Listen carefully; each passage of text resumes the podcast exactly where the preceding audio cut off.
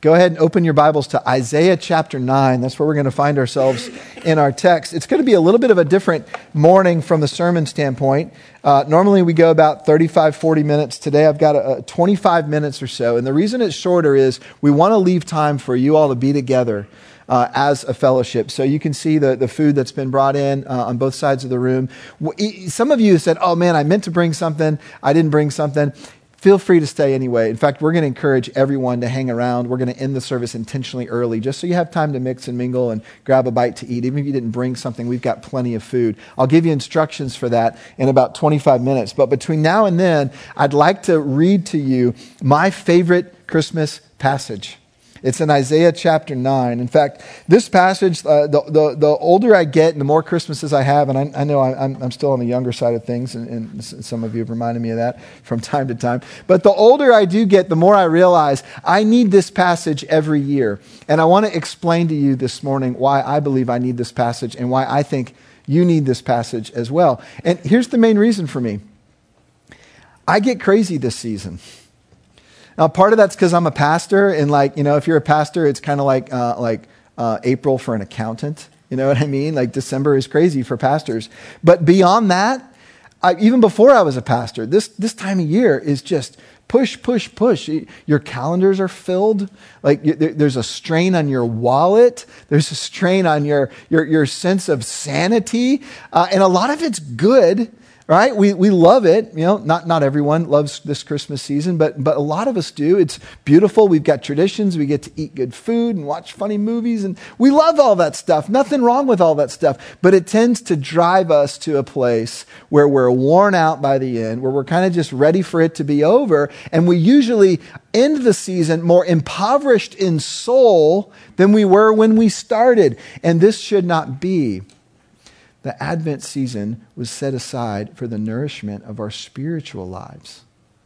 And somehow it's kind of been overtaken by all this other great stuff. Now, Isaiah brings us back to where we need to be because it places the Christmas story in the context of the bigger story of the grand narrative of Scripture that we find ourselves caught up in. So here's a few things that I bet are going to happen to you over the next 3 weeks. You will get too busy. You will run too fast.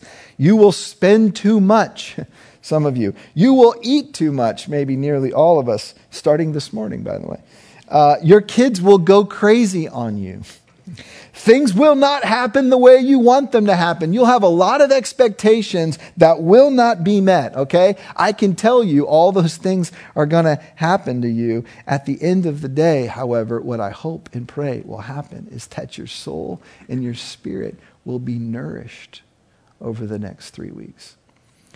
That won't happen unless you make some intentional decisions. And so what I want to share with you from this text, I'll just go through it briefly, and I don't have time for a full exposition, but I want to share with you 4 thoughts, kind of devotional thoughts from this text that I think can help us in the next few weeks to not just go crazy with all the craziness, but to be spiritually nourished as well. But let me read this text, and I'm just going to read it verses at a time, make a couple comments, then I'll get to those 4 thoughts. Isaiah chapter 9, beginning in verse 1. But there will be no more gloom for her who was in anguish. In earlier times, he treated the land of Zebulun and the land of Naphtali with contempt. But later on, he shall make it glorious by way of the sea, on the other side of the Jordan, Galilee of the Gentiles. Now, that doesn't mean much to you unless you know the historical context. Isaiah was writing this somewhere around AD 700, a little bit earlier than that. Now, what was happening in this context is that the two kingdoms, so the northern kingdom of Israel and the southern kingdom of Judah, were both going to pot. I mean, they were really declining. In fact, just not long after Isaiah spoke or wrote these words, the northern kingdom was going to be wiped out by the Assyrians. And so the threat of danger from all sides, the decline spiritually, the decline physically, the decline in their wealth was palpable to these people. And Isaiah's message, if you read the whole book, is mostly a message of judgment because God had been so patient with these people through hundreds of years. They'd been in the promised land at this point by about 700 years.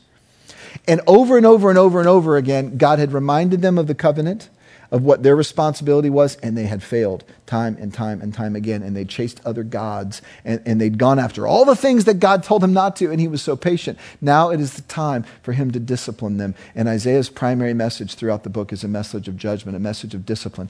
But every now and then, God gives them these future, brilliant pictures of hope. And this is one of those.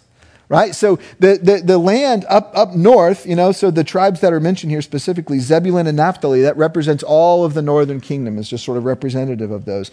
Even though they're crying now, they're about to be in deeper sorrow, there will be a day that he will make it glorious. Now, don't miss the fact we've been spending all this time in Mark. Where is Jesus' ministry taking place? The same region, Galilee. Right? This is where 2/3 of Jesus' ministry happens, in Galilee, and this was prophesied 700 years before it happened. It's for this region because they bore the brunt of God's judgment in these times. And so he's going to make it glorious is the promise. Verse 2, the people who walk in darkness will see a great light. Those who live in a dark land, the light will shine on them. Think about the imagery that the gospel writer John uses. He describes Jesus as the light of the world, right? This was dipping back into Isaiah's prophecy. It's dark now, and guess what?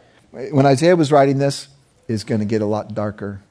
But one day, the light will come. So we've intentionally designed this room over the next 3 weeks that you can't miss the lights. You can't miss the fact that Jesus is the light of the world. And yes, that has global implications as well, as we'll be unpacking over the next couple of weeks. Verse 3. He's talking now to God, you shall multiply the nation. You shall increase their gladness. They will be glad in your presence as with the gladness of harvest, as men rejoice when they divide the spoil. Listen briefly, this was a time in Israel's history where this was written, where there was not bountiful food. It was not a land of plenty at this point in history. God had been true to his promise that if the nation of Israel did not obey him, that he would not bless their harvest in order to remind them who they should be dependent on. And now they're at a place where they were, probably taking whatever leeks and turnips and other things they had and dividing them up throughout the day. And it was that level of poverty that they were facing, even as the Assyrians were bearing down on them soon to come. Isaiah is saying there's going to be a day where there will be a harvest of plenty in the future. Verse 4, for you, God, shall break the yoke of their burden and the staff on their shoulders, the rod of their oppressor, as at the battle of Midian. So what he's saying here is not just will there be a harvest, but there's going to be a release from prison. Now, they're not yet prisoners, but they're about to be. Both the Assyrian army is going to come and conquer the northern kingdom, and then a little while later, the Babylonian army is going to come and take out the southern kingdom, including Jerusalem. They're all going to be prisoners, and he's proclaiming a release from captivity before the captivity has even started. Isn't that interesting? The Battle of Midian, by the way, that's a reference to Gideon.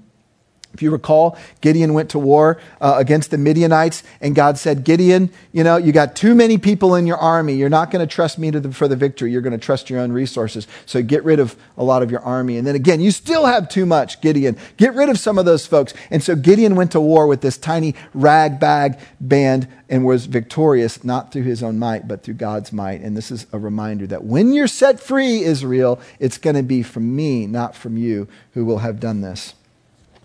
Verse 5, for every boot of the booted warrior in the battle tumult and cloak rolled in blood will be for burning, fuel for the fire. Merry Christmas, right?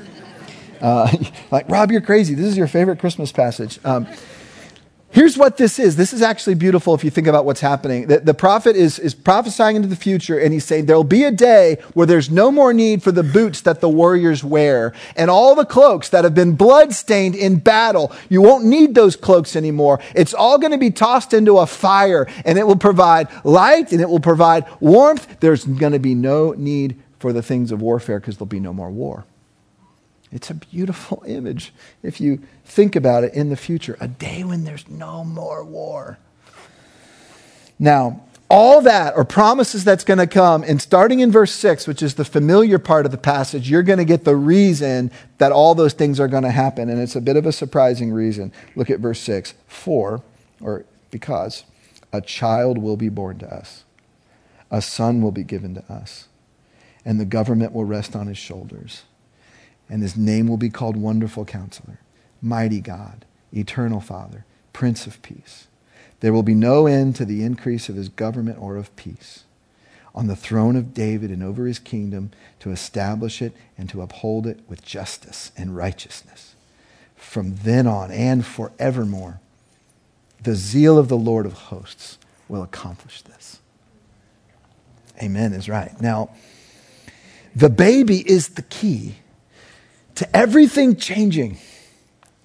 And when you really understand this passage, you see it's so much bigger than just the judgment of Israel. It's so much bigger than the Assyrians and the Babylonians. It actually speaks to the judgment on the earth that's been true since Genesis chapter 3 and will only turn around completely when the Son comes back a second time, which is still in our future. So here are four thoughts for us. The first is related to this idea that I just shared with you. So my four suggestions for you of how to stay spiritually grounded and nurtured during this season. Number one, look forward, not just at your past and the present.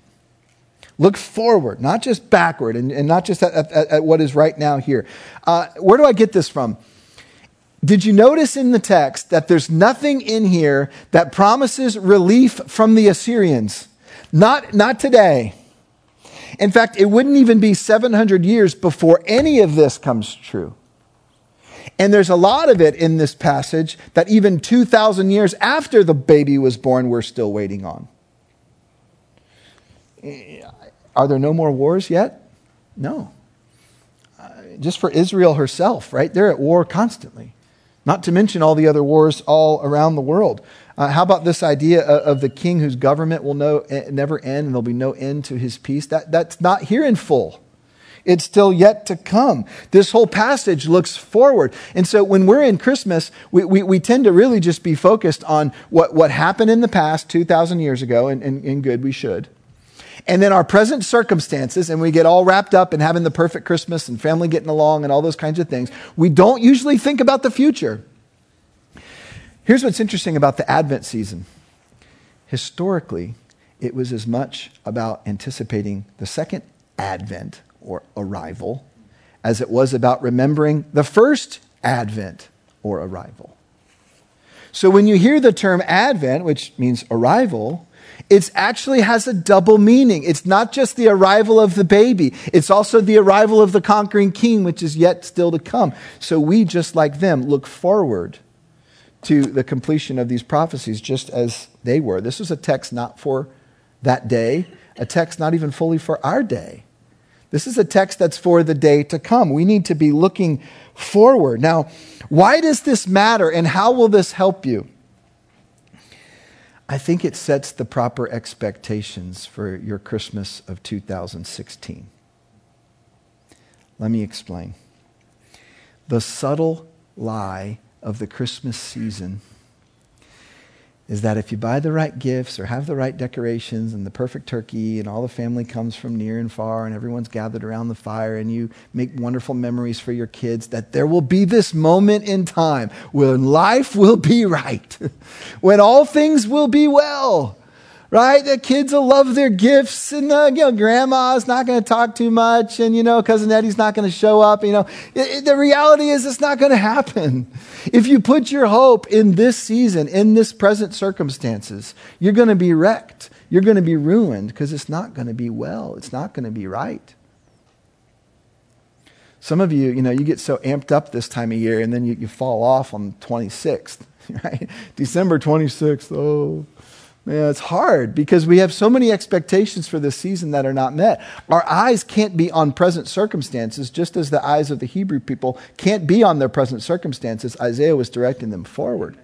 And God would direct our eyes forward as well, not just to our present and not even just to our past. Remember, we celebrate an event that happened 2,000 years ago, but that event if it's only by itself, if it wasn't for the things that came after it in the life and death of Jesus that Tim referenced earlier, and the things that will come when he comes back for his bride, then we actually don't really have hope. Hope's always forward-facing. Now, I noticed, we've already started watching Christmas specials around my house. In fact, I got to admit, we watched one of them on Thanksgiving. I mean, it was like, Thanksgiving's done, boom, Christmas special, let's do this. And what I've noticed about Christmas specials is the emotion that they tap into more than any other is nostalgia. Isn't it interesting?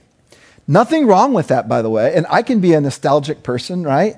But here's the thing about nostalgia. It really is all about, okay, well, if we could just go back to that warm feeling I had as a kid, if I could recreate some of that ideal world, then I'll feel better about what's actually true about me right now. Right? That's what nostalgia does. Now, there's a place and a time for it.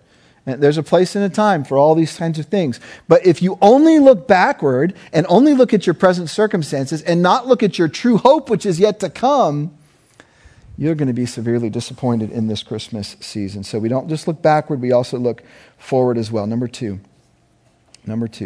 make generosity rule stronger in your heart than consumerism.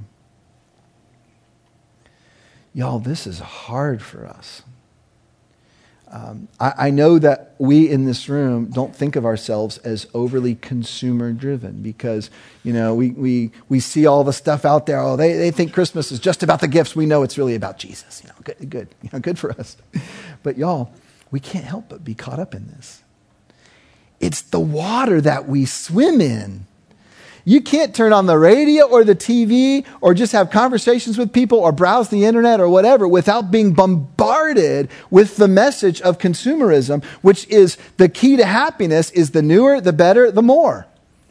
So whether it's your home just looking perfect with the right decorations, or it's having the right food on the table, or getting that person the right gift, or you getting the right gift, the message we're bombarded with is the secret to contentment in this season is the right purchases, spending your money on the things that will make you happy. Y'all, you know it's not true, but the only way that you can battle this war in your heart is to lean into generosity.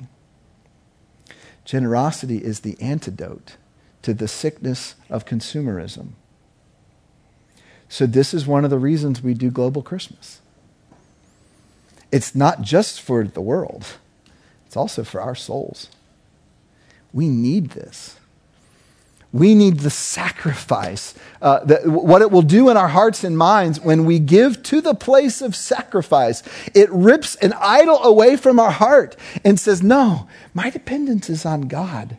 I'm going to open my hands. Now, where do we get this idea from the text? Look back at verse 6. A child will be born to us. A son will be given to us. Generosity is the heart of Christmas. Right? It was God's generosity. He gave to you. So what happens is the more you understand that gift that you've been given, the more you're able to open up your hands, open up your wallets, open up your hearts to non-consumeristic things, to generous things, and therefore you're becoming a little bit more like the God who loves you as you're generous. You're reflecting his generosity.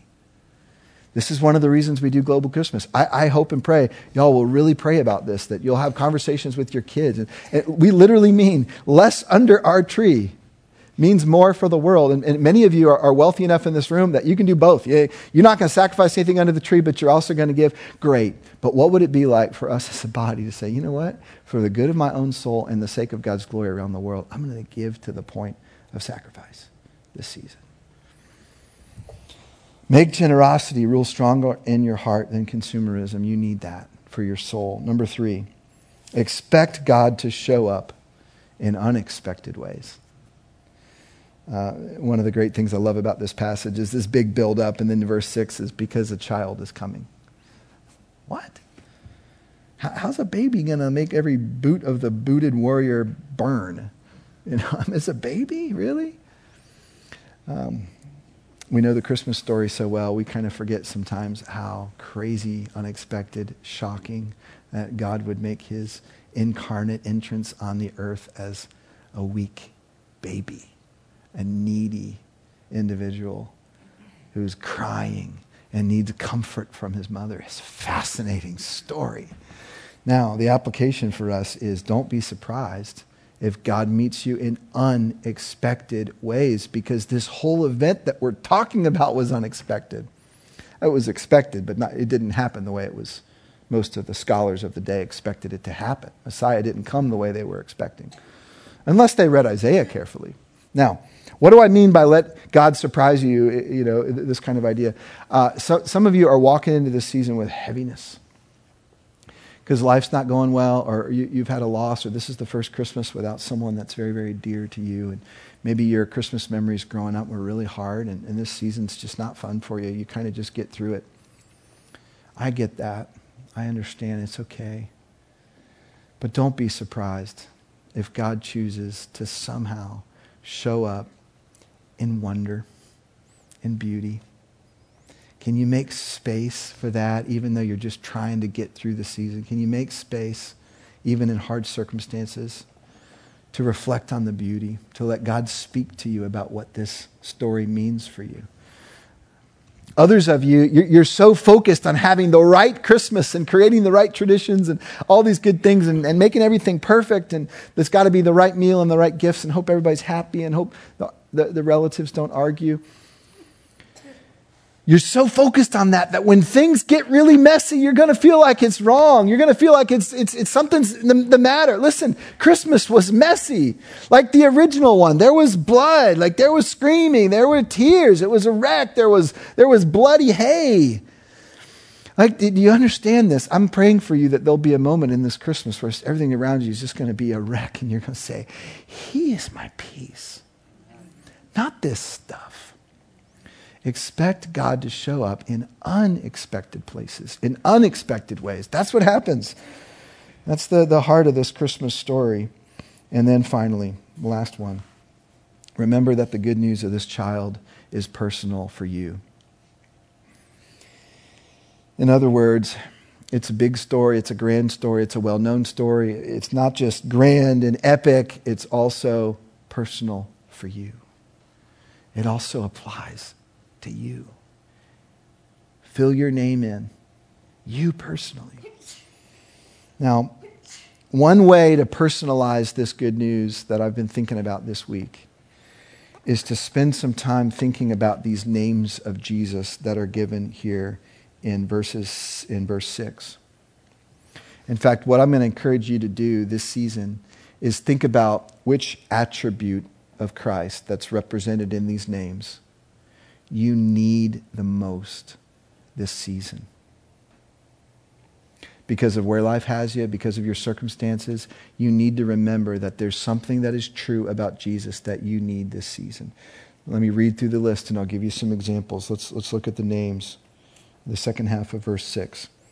His name will be called Wonderful Counselor. Now, by the way, that's not like a therapist where you sit on the couch and tell God all your problems. That's not what the idea here is. Wonderful Counselor in this context is a wise strategist. It normally was someone that would advise the king and give him the right strategy for warfare. Typically had a military context. Some of you need Jesus to be your Wonderful Counselor because you don't know what to do. You're facing a decision that's bigger than you. You can't play the chess game out far enough to know. You're overwhelmed by your circumstances, and you need a Wonderful Counselor. You need a wise strategist to speak into your situation. Will you listen to him? Will you allow him, Jesus, to be your Wonderful Counselor? He is that. It's proclaimed in his name. Mighty God. That is exactly what it sounds like. He is deity. And he's in control. And some of you need to claim that name of Jesus this season because it doesn't feel like there's any control anywhere. It feels like your life's just spinning out of control.